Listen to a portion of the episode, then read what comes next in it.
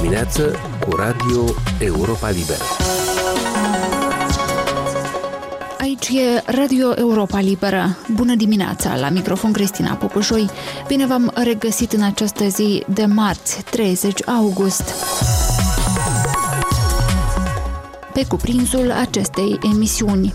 Scena politică de la Chișinău pare să se învioreze în ultimele săptămâni, întrucât noi partide politice apar la orizont. Mai întâi primarul municipiului Chișinău, Ion Ceban, ales pe listele Partidului Socialiștilor, și-a lansat partidul Mișcarea Alternativa Națională, o formațiune care va susține, după spusele lui Ion Ceban, parcursul european, dar în opoziție cu actuala guvernare. S-ar putea contura și un partid de centru, întrucât președintele de onoare al democraților, Dumitru Diacov, vrea să adune partidele neparlamentare și să consolideze acest segment. Un interviu despre evoluțiile de pe scena politică de la Chișinău și încercările de a crea noi partide urmează imediat cu analistul politic Igor Boțan, directorul Asociației pentru Democrație Participativă. Așadar, cum vă spuneam, urmează acum un interviu cu analistul Igor Boțan, director al Asociației pentru Democrație Participativă.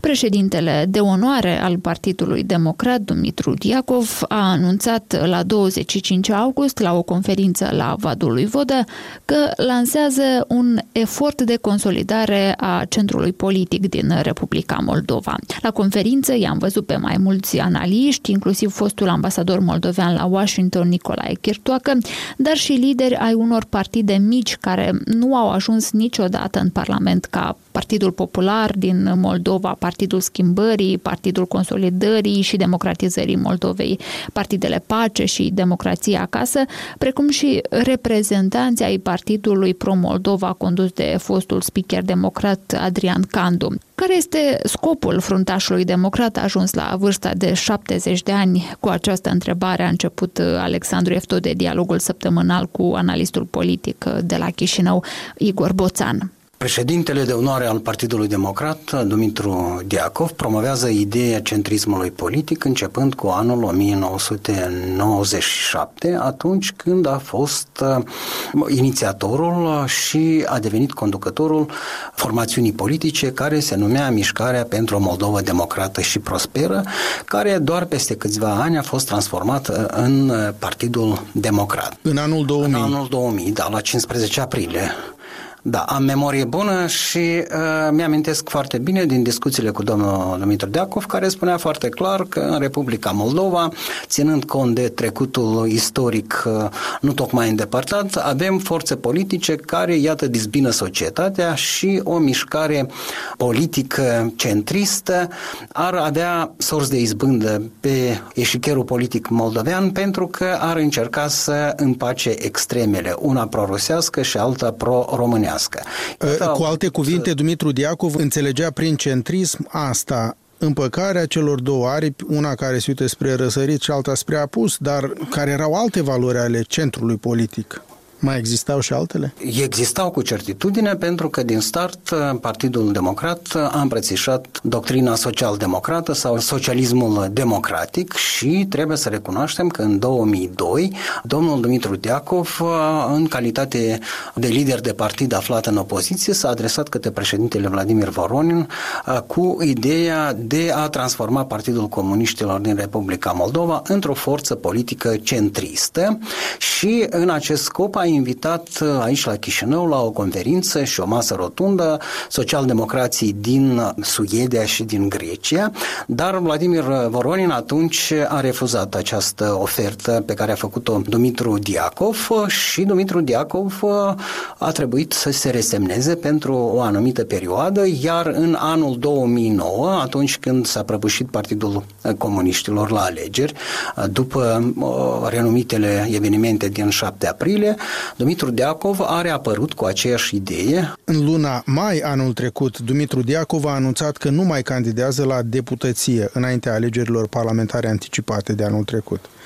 Și a mai spus că prin retragerea sa vrea să contribuie la întinerirea echipei Partidului Democrat. A întinerit echipa între timp. Cât de relevant mai este acest partid astăzi, la puțin peste 2 ani, de când a fost alungat de la putere în anul 2019, în iunie, iar liderul său, Vlad Plahotniuc, a fugit peste hotare. Partidul Democrat actualmente este în derivă pentru că această formațiune care în perioada cât a fost guvernată de Vladimir Plahotniuc și-a propus să devină partidul primarilor, deci a fost partidul care până la ultimele alegeri din 2019, mă refer la alegerile locale generale, a fost partidul care reușea să aleagă cei mai mulți primari. Deci această idee că partidul centrist, Partidul Democrat, care iată reușește la nivel administrativ să consolideze și să atragă cei mai respectați cetățeni din Republica Moldova, iată că la alegerile prezidențiale și la cele parlamentare pur și simplu s-a prăbușit și formațiunea acum se află în derivă. Asta s-a întâmplat după ce formațiunea a fost părăsită de un grup de deputați care anterior îl susțineau pe domnul Vlad Plahotniuc. Este vorba de formațiunea nouă, Pro-Moldova. Acum vedem că Dumitru Diacov încearcă să reanimeze această idee care este vehiculată de mai bine de 20 de ani aici în Republica Moldova. Dumitru Deacov este unul din părinții Partidului Democrat, după cum ați spus. L-a condus până în 2009, când a predat conducerea pe față lui Marian Lupu, iar neoficial noului finanțator al partidului Vlad Plahotniuc. După toate cele întâmplate, ascensiunea lui Plahotniuc, pe care Diacov l-a apărat multă vreme, capturarea de către acest oligarh, astăzi fugar, a instituțiilor statului, cum s-a spus, mai are credibilitate vreun efort al lui Dumitru Diacov de consolidare a vreunui centru politic? Cred că toate eforturile domnului Dumitru Diacov din ultima vreme sunt îndreptate pentru a testa cum reacționează opinia publică, cum reacționează liderii multor partide politice de aici din Republica Moldova. Părerea și care sunt reacțiile? Reacțiile sunt aproape o lipsă. Am văzut doar comunicate de presă. După părerea personală, dumneavoastră personală, mai este credibil Dumitru Diacov în acest efort? Dumitru Diacov cred că până la o anumită limită este credibil pentru că și-a creat o imagine a unui, hai să spunem așa, decan uh, al politicii din Republica Moldova alături de Vladimir Voronin care are capacități foarte bune de negociator. El a fost cel care a reușit în 2009 să-l convingă pe Vladimir Plahotniuc uh, să vină pe platforma democrată pentru că erau și alte partide care tindeau să-l angajeze angajeze pe Vladimir Plahotniuc în, în calitate de uh, locomotivă financiară pentru formațiunile care atunci, în 2009, uh, au ieșit din uh, calcule după ce au participat la alegeri și au realizat că nu prea au șanse. Deci, domnul Dumitru Diacov, da, este apreciat pentru capacitățile domniei sale de bun negociator. Și ce așteptați în urma acestui prim efort al său public de a consolida un centru politic? Uh, așteptările uh, sunt de reanimare a vieții politice pentru că începe un nou ciclu electoral. În 2023 vom avea alegeri pentru funcția de guvernator al Găgăuziei și alegeri locale generale care sunt extrem de importante pentru că alegerile locale generale pun în evidență toată forța partidelor politice. De aceea nu este întâmplător că lucrurile au început să se miște, iar această reuniune pe care a organizat-o domnul Deacov uh, este indicatorul că că au început pregătirile. Conferința organizată de Diacov la Vadul lui Vodă, într-adevăr, a fost precedată de un nou anunț al primarului Chișinăului Ion Ceban despre faptul că își lansează partidul, Mișcarea Alternativa Națională. El spune că partidul său este în opoziție cu actuala guvernare, dar în ce relație este cu Partidul Socialiștilor, din care s-a desprins Ceban mai de mult, este în opoziție și cu socialiștii, situându-se tot mai pe centru ca și inițiativa lui Dumitru Diacov? Părerea mea este că domnul Ion Ceban, primarul municipiului Chișinău, nu este în opoziție față de Partidul Socialiștilor, dar este în opoziție clară față de Partidul de Guvernământ, Partidul Acțiune și Solidaritate. Ceea ce face domnul Ion Ceban este să transmită un mesaj foarte clar și socialiștilor că aceștia se află într-o situație extrem de complicată din cauza imaginii leadership-ului acestei formațiuni politice și un alt mesaj este că mizarea pe vectorul euro-asiatic prorusesc este de fapt o miză greșită. Domnia sa și anterior s-a manifestat printre socialiști atunci când a insistat că totuși limba oficială din, din Republica Moldova este limba română, lucru care vine în contradicție cu modul în care percep și promovează ideea moldovenismului Partidul Socialiștilor și iată acum vedem că Ion Ceban vine cu ideea integrării europene care ar trebui să fie promovată și susținută, ceea ce îl desprinde din punctul meu de vedere categoric de Partidul Socialiștilor, dar această desprindere ar putea să fie o parte a unui joc mai profund, a unui joc strategic, pentru că am văzut un șir de publicații care indică asupra faptului că ratingul actualului partid de guvernământ este în scădere, dar cei care s-au dezamăgit de pas sunt într-o oarecare expectativă și probabil uh, proiectul lansat de Ion Ceban ar fi o ofertă pentru cei decepționați de pas.